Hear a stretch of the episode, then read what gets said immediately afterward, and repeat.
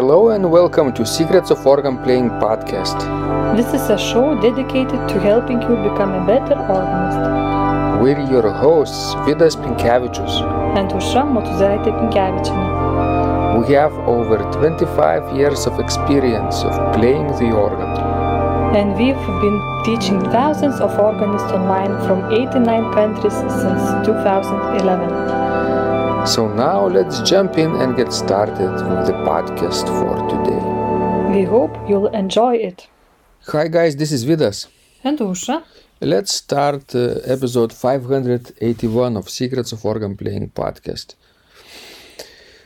This question was sent by Amir, and he is um, taking uh, our Secrets um, of Organ Playing course called um, Sight Reading Master Course. Uh, and he writes, "Thanks very much, Vidas. This should be a very interesting as a pedal exercise technique." And uh, I wrote to him, "You're right, Amir. Almost everything that can be played by hand can be played by the feet too. In fact, the feet often can be regarded as the third hand in organ playing." I should give you a little bit context of context um, about this question.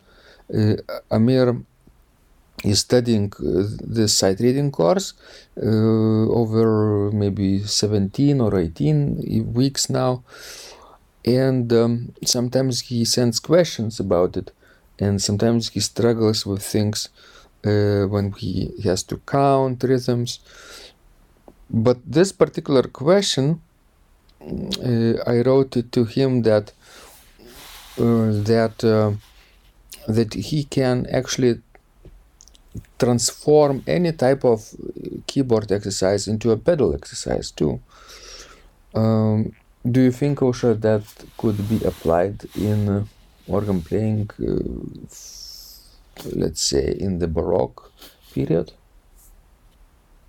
Yes, I think it's possible. L- like uh, if you if you take uh, Trio Sonata by Bach, and you play a manual part, but not with your hand, but with your feet. Well, it would be really hard. It's possible, but it would be really hard. Or um, a two-part invention. You could play one one part uh, with your hand and another part with your feet, and then switch. Well, you could do all kind of tricks. Because even, you know, there is one chorale from the Schubler's collection, mm-hmm. where you can play the same voice either with feet or with left hand. So it's it's up to you.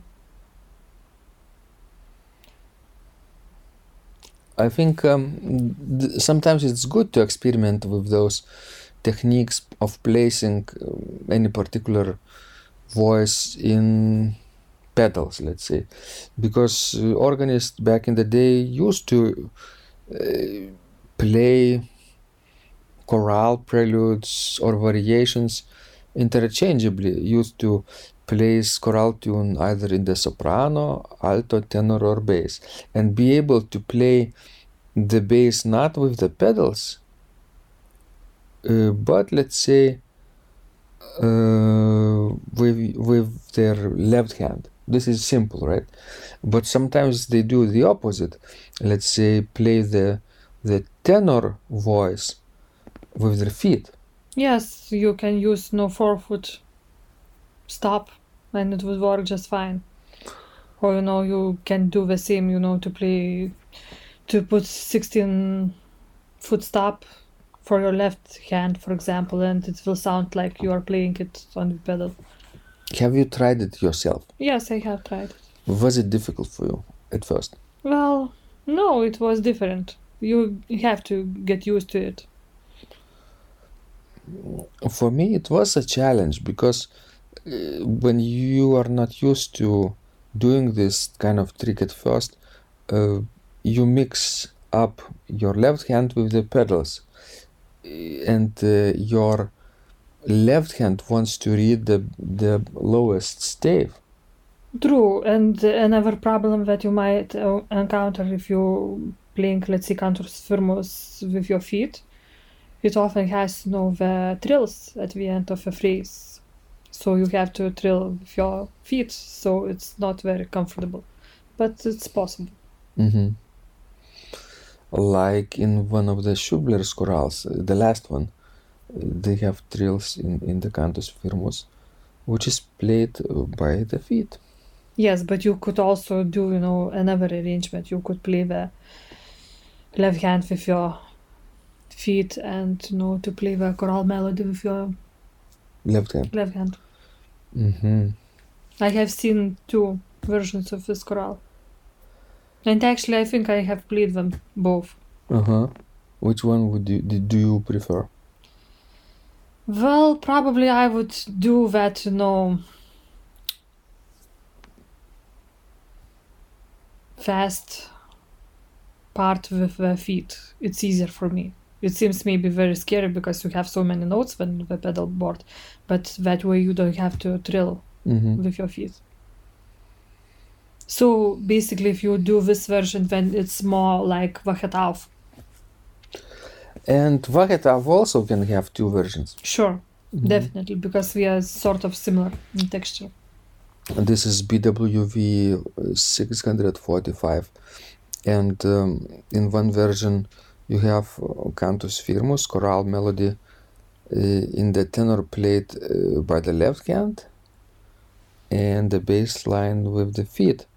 But in another version, you switch parts, you flip parts, basically playing uh, the bass part with your left hand and the tenor line with your feet, or with the trumpet registration, maybe.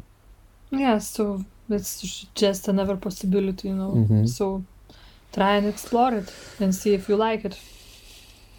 Again, it's it's a challenge sometimes in the few, uh, at the beginning, because you're not used to this kind of disposition.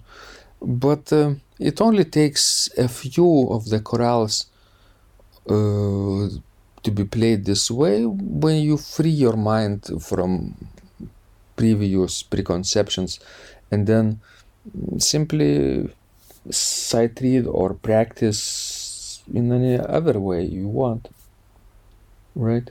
Sure. That's a good brain exercise. It is, it is. Like uh, like solving musical Sudoku. Do you like Sudoku? Mm, yes, I used to do quite a lot of them, not now. Don't have so much time. And uh, what has taken up most of your time today? Well, basically recording organ and grading my students' assignments, you know. Distance education, so-called. Mm-hmm. Do you prefer playing organ and recording uh, to grading papers? Well, playing organ is fun. Recording is not so much fun, because sometimes it gets frustrating and stressful. But no, what I like about playing organ and recording is that when I record, it's like a finished product, finished result.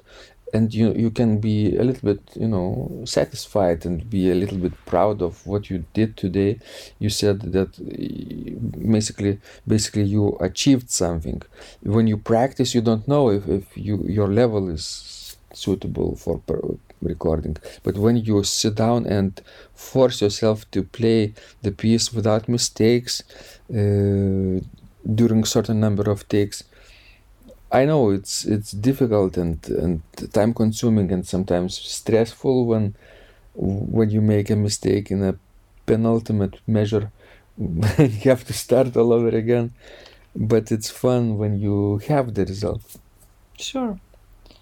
You know, it's good exercise for your concentration too. So it's worth doing it, at least trying to do it. So guys, lots of different ideas to think about, not only about uh, playing with your feet, what can be uh, played with the hands and vice versa, but also about practicing and recording your own organ music, and sometimes even sharing with the world. That's another skill set that we can talk about later. Thanks guys for listening, for sending your wonderful questions.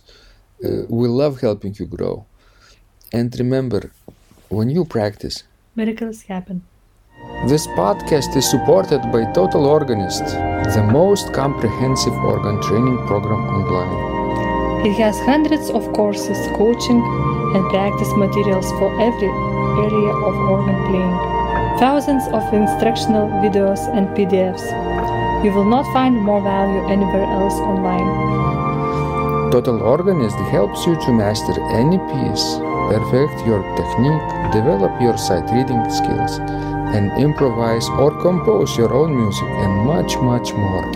Sign up and begin your training today at organ duo dot L T and click on Total Organist. And of course, you will get the first month free too. You can cancel anytime. If you like our organ music, you can also support us on Patreon and get free C Ds. Find out more at patreon dot com slash secrets of organ playing.